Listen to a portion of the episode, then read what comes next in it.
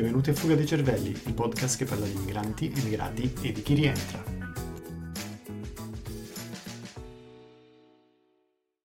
Buongiorno, nell'episodio di oggi parleremo con Lucrezia, che io non conosco di persona, però eh, sono entrato in contatto con lei dopo aver letto un suo eh, eccellente post su LinkedIn in cui parlava del perché era emigrata e perché è rientrata in Italia e soprattutto per questo sono eh, molto curioso di parlare con lei per la prima volta, così da capire il processo di chi emigra e rientra, come ho fatto anche io, però poi io sono emigrato ancora una volta e sono ormai fuori dall'Italia da, da un bel po'. Quindi ciao Lucrezia, piacere di conoscerti.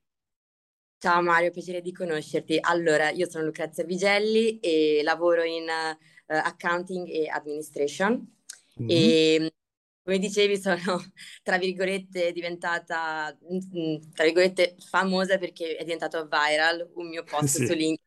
Non aveva alcuna intenzione di diventare viral perché penso che solo mia madre e mio padre solitamente mettono like ai miei post su, su LinkedIn. e, mm, e invece questa volta questo post ha, ha avuto una reach di 400.000 persone, una roba assurda. Fantastico, come... fantastico. E mm, sì, in questo post raccontavo un po' quella che è stata la mia esperienza dopo la laurea magistrale, e, mm, ov- ovvero io dopo la laurea mi sono trasferita all'estero come molti, come molti miei mm. amici tra l'altro. E mi sono trasferita perché mh, avevo iniziato già ben prima della laurea a cercare un impiego. Io comunque durante l'università avevo sempre fatto la, bar- la barista, ovviamente per pagarmi gli studi, come qualsiasi ragazzo della mia età. E quindi però volevo, mi sarebbe piaciuto trovare in Italia un lavoro. Tu cosa hai studiato?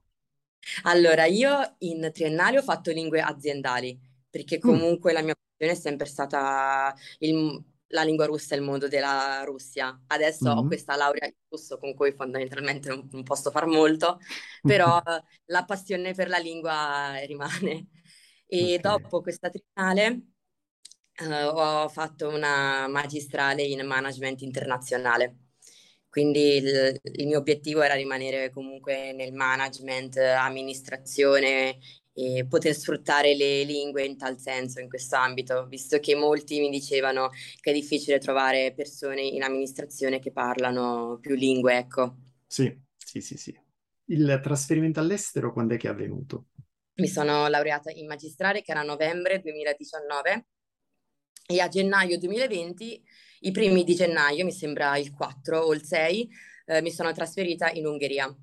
Mm. Um, il, il primo, mm, questo primo approccio con l'Ungheria è avvenuto perché era qua, qua con Italia era, eravamo ancora in lockdown, io avevo fatto la, mm, la, laurea, la laurea, tra virgolette, a casa con le famose otto persone eh, mm, che i decreti premettevano e quindi eh, trovare lavoro in Italia, iniziare da qualche parte in presenza era una cosa abbastanza improponibile. Venivo già da prima del prima del Covid io ero in Erasmus in Lituania okay. e, e, mentre ero in Erasmus comunque una situazione senza Covid avevo provato a cercare lavoro in Italia, mandavo i primi curriculum e avevo avuto risposte sempre di stage comunque, certo. stage retribuiti o malamente retribuiti a Milano e non, non, è, non era fattibile, penso, anzi penso che ormai siamo arrivati a un punto dove se vuoi sopravvivere a Milano se, se serve anche uno stipendio bello corposo, ecco. Sì, ma e guarda, Lucrezia, perdonami se ti interrompo qui. Io, ad esempio, eh, il mio primo lavoro è stato a Tokyo, dove vivo adesso, e indeterminato subito, salario, insomma, era già decente come primo lavoro. E, ehm, e quando mi sono trasferita a Roma quattro anni dopo, il primo anno ho esaurito i miei, i miei risparmi, perché alla fine la, la, paga che mi era stata offerta era, immagino, in linea con quello che avevi trovato tu. Quindi a distanza mm. di... E io ti, adesso ti parlo del 2010, quindi a distanza di dieci anni possiamo dire che è cambiato poco nulla. Eh sì, sì, eh, non per nulla siamo eh, l'unico paese in Europa dove il salario, eh, mi, ho letto ieri un articolo, sì, sì, sì. sì cresciuto dello 0,33%. sì, sì, sì. con i prezzi che comunque l'inflazione è quella che è. E quindi la prima, il primo um, approccio l'ho trovato comunque sempre grazie all'università mm-hmm. che forniva degli agganci con delle aziende che erano già sul posto. Quindi io ho, in, ho iniziato con, una, con un'azienda eh, trovata tra, tramite l'università che ho frequentato e mh, comunque ho, è stata un, un'esperienza subito positiva e, e, infatti dopo solo quattro mesi queste persone mh, le persone di questa azienda mh, mi avevano offerto di uh, assumermi a tempo indeterminato, ma in Italia. Ah. E, però dopo solo quattro mesi in Ungheria, quattro mesi dove pian piano stavano togliendo le restrizioni in Ungheria, quindi finalmente potevi andare nei ristoranti, nei bar, scoprire anche cosa c'era fuori Budapest. Uh, non avevo molta voglia di tornare in Italia, quindi... sì Quindi um, ho iniziato a mandare altri curriculum e um, ho fatto un colloquio con un'altra azienda mm-hmm. e mi ha offerto un uh, indeterminato subito e mm-hmm. uno stipendio più alto della media ungherese. Ok. Dopo ho, scop- ho scoperto che effettivamente le aziende in Ungheria pagano di più gli, gli, stranieri rispetto agli ungheresi per un fattore di, manten- di, mantenerli lì a lavorare e usare le skills che hai acquisito perché il problema delle aziende in Ungheria è fondamentalmente che non, non trovano persone mh, con sufficienti skills rispetto a quello che chiedono, quindi puntano ad assumere anche tanti, tanti stranieri e a mantenerli sì. lì con uno stipendio più alto. Sì, sì, simile, in, uh, simile a Irlanda e Olanda. Sì, sì, mm-hmm. confermo e concordo. Sì. Sì. E dall'altra parte c'è, da, comunque sfruttano molto anche il notice period, perché oltre alla paga, io ho sempre avuto, per esempio, uh, due mesi di notice period, che è tantissimo. Amici miei avevano anche tre mesi, quattro mesi, quindi anche così viene un po' Cioè, se vuoi licenziarti devi fare qualche conto, ecco, diciamo. Sì, infatti, chiariamo il, il notice period per chi non lo sapesse, è, la, è il periodo in cui devi, dare la, la not- devi notificare al tuo datore di lavoro che eh, eh, resterai a lavorare in azienda prima di dimetterti. Normalmente un mese, in alcune aziende può essere un po' di più. Eh, prego, continua, scusa. e poi io sono rimasta in questa azienda che comunque un'azienda, era un'azienda piccolina dove ho avuto la fortuna di crescere veramente tanto. Sono rimasta con loro per nove mesi. Mm-hmm. Perché poi cosa è successo? Uh, se tu vivi in Ungheria e sei un lavoratore straniero, come dicevo, vieni bombardato dai recruiter giornalmente con il lavoro.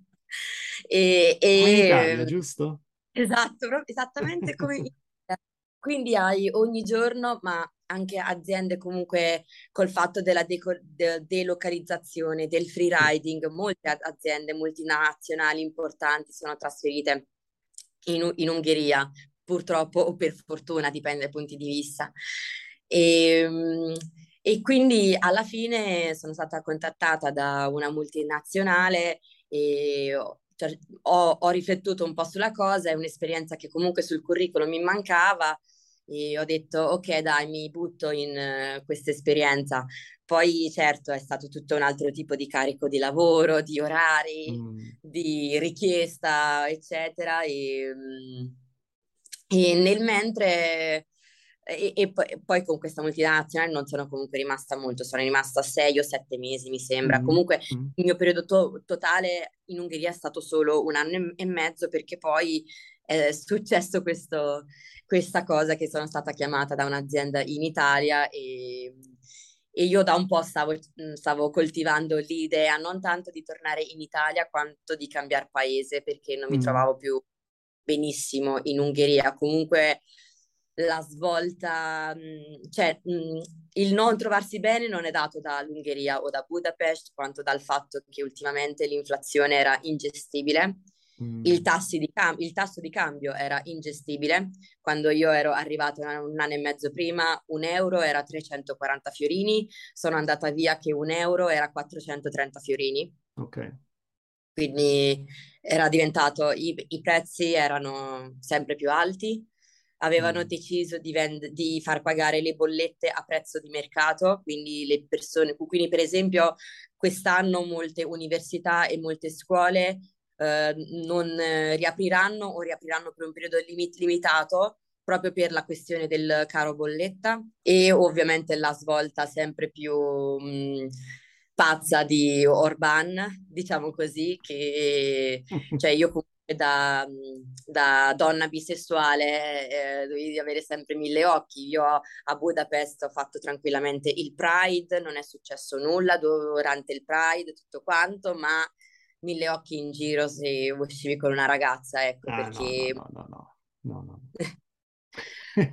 Capisco, capisco, capisco. Sì, sì, sì. Quindi stavo coltivando l'idea di cambiare paese e alla fine, visto che la, che, che, che la persona che fa, che fa parte della mia vita in, in questo mo- momento è in Italia, ho Mm. colto la palla al balzo per dire, dai, questa persona sono mesi che sta soffrendo in Italia, che mi dice, ma quando è che torni? Quasi quasi, adesso to- torno un po', mi godo la eh, mia vita con questa persona, poi magari un, un giorno possiamo ripartire anche insieme, visto Certo. che questa persona, ehm, la sua volontà è laurearsi adesso, tra l'altro a ottobre, poi partire all'estero, anche partire insieme mi piacerebbe, visto, Mm. visto Bene, che già quando, quando sono partita la prima volta per andare all'estero stavo per andare a convivere e ci ho rimesso la convivenza, quindi direi che questa volta si parte. Ok, e qui va bene, e- e c'è stata una combinazione di eventi, eh, non da poco, per, eh, per spingerti ad andare via dal- dal- dall'Ungheria. Ehm, senti, invece parliamo del, del rientro lavorativo in Italia, perché tu fai parte di una, ehm, di una categoria che purtroppo adesso viene considerata elite, cioè chi è bravo nel proprio lavoro e viene pagato eh, quello che merita che Sì, ovviamente è una cosa che, che dovrebbe essere la norma, invece ormai siamo, a, a- siamo arrivati al punto di, di vedere eh, post come il tuo su LinkedIn a cui eh, po- potrei mettere la firma al 100%, e invece andando giù sui commenti vedevo gente che diceva, ah, ma questa ha lavorato solo sei mesi in un posto e nove mesi in un altro, adesso vuole pretendere chissà che. No, io eh, concordo con te, tu eh, stai facendo il tuo percorso, sei ovviamente giovanissima, però perché devi essere sottopagata solo perché hai avuto due esperienze brevi all'estero? Se tu vieni pagata X, vuol dire che il mercato ti valuta X. Quindi chi, chi accetta posizioni inferiori, alla fine può darsi che, che anche loro meritino, meritino un, eh, com- un compenso inferiore. Quindi parliamo del tuo rientro in azienda. Com'è che sei sì, entrata? Eh, perché il tuo primo lavoro è stato all'estero alla fine, giusto? sì. Il mio primo vero lavoro, quello fuori dai Esatto. dagli stage curricolari che erano obbligatori all'università, fuori da quello, eh, sì, il primo- il mio, il mio primo vero lavoro è stato all'estero. E com'è E andata? Il ritorno, intendo. Il ritorno per me è stato un bello shock culturale, devo dire. E in quell'anno e mezzo passato all'estero, che sembra poco, in realtà tu sei risucchiato in una bolla dove non ti rendi conto più, vieni risucchiato dall'estero, hai questa sensazione dove, dove le emozioni sono amplificate, dove le cose devi risolverle da solo, dove tutto, quando ho dovuto fare i documenti ungheresi, la carta d'identità, la, la Thai card, che sai che sarebbe la tessera sanitaria, Mm. eh, vieni catapultato in questi uffici dove nessuno parla inglese e allora che lingua parliamo? Il russo lo, lo parlate? No, il russo non lo parliamo e allora dove ci troviamo? Così è tutto amplificato, quindi comunque anche solo un anno e mezzo per me è comunque un'esperienza intensa, o almeno così è stato per me. Quindi quando sono rie- rientrata è stato mh, uno shock culturale per- perché appunto eh, ero tornata solo tre volte nell'arco di un anno e mezzo in Italia, solo per qualche giorno a trovare la mia famiglia nelle Marche, basta. Sono Mm. rien- rientrata, eh, mi sono trovata a Roma con un nuovo coinquilino, ehm, la vita quotidiana con la persona che ho qua, eh, il dover riabituarmi ad altri modi, a, a una nuova quotidianità, a una città totalmente diversa, infinitamente più grande di Budapest Sì. e infinitamente più disorganizzata, purtroppo.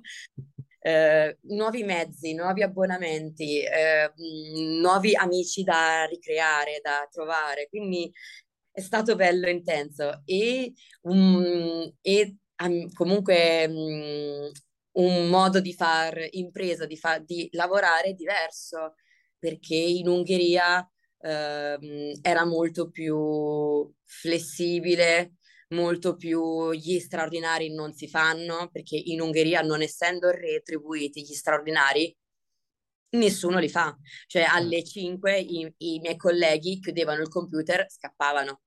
Io, io ero sempre lì tipo, ma finiamo una cosa.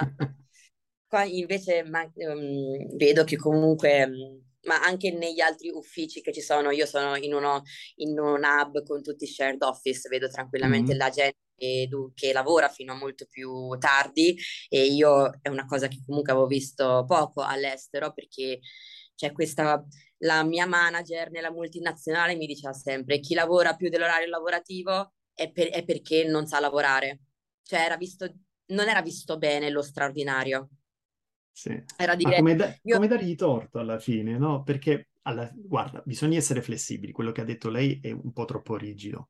Però io sono abituato, mm-hmm. io smetto di lavorare quando ho finito. Cioè, può essere alle 5 e mezza, può essere alle 6, può essere alle 6 e mezza.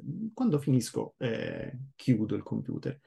Però è un po' troppo radicale, come dire, se fai straordinario senza lavorare, perché non si sa mai, magari viene un collega con un'emergenza, oppure c'è qualcosa mm. che, che, vuoi perfezionare, oppure c'è qualcosa che, che, hai scoperto essere incompleto e lo vuoi terminare. Quindi alla fine bisognerebbe dare eh, sì. la flessibilità, a meno che non lavori su progetti, insomma. In, no, no, quello sì, la, sì quello lavorare sì. con progetti e deadline era tutta un'altra cosa. Anche questa sì. manager che poi in Ungheria mi diceva un conto quando siamo su un progetto un conto quando è un, un, lavoro tranquillo che non hai deadline e io ti ho già dato otto ore per svolgerlo e tu ne hai bisogno comunque di dieci, io dopo un po' vengo a vedere qual è il problema a livello Così bisogno... sì. Così sì.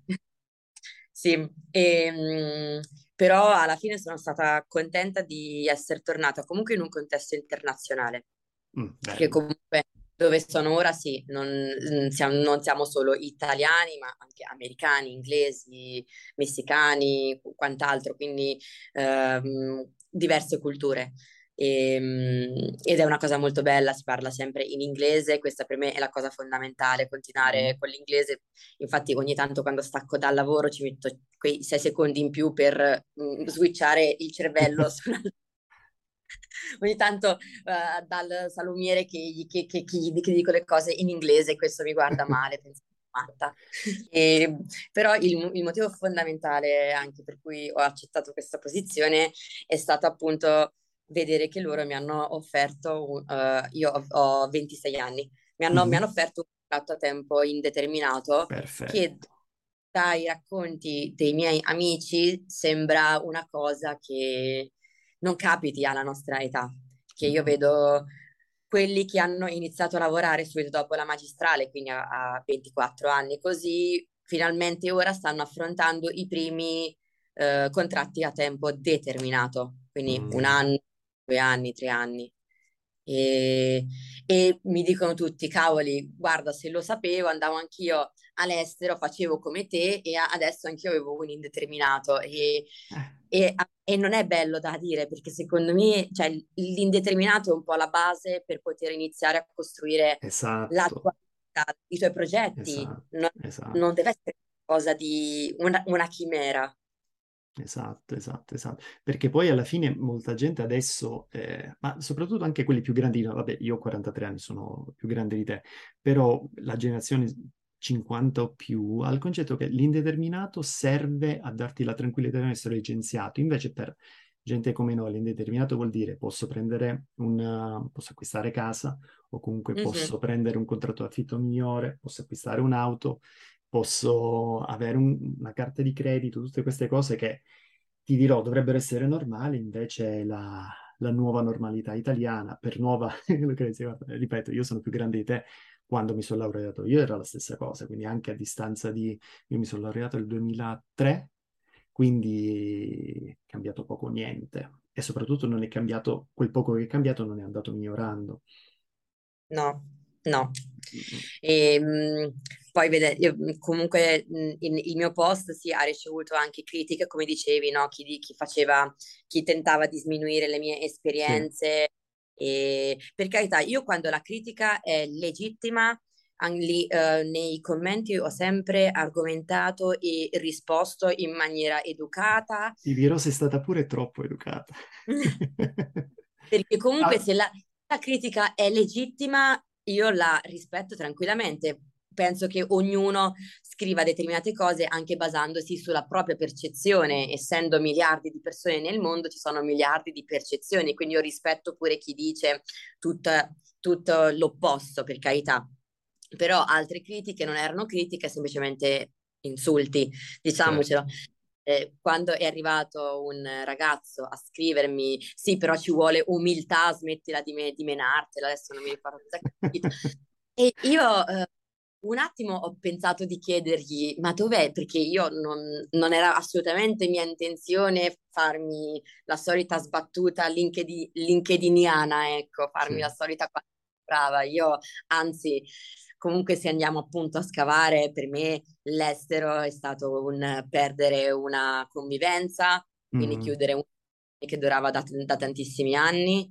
E ehm, è stato comunque un anno e mezzo dove comunque ho, i, i, miei piantini me li sono fatta perché mm. non è che sono in Ungheria perché volevo andare, ma perché dovevo andare.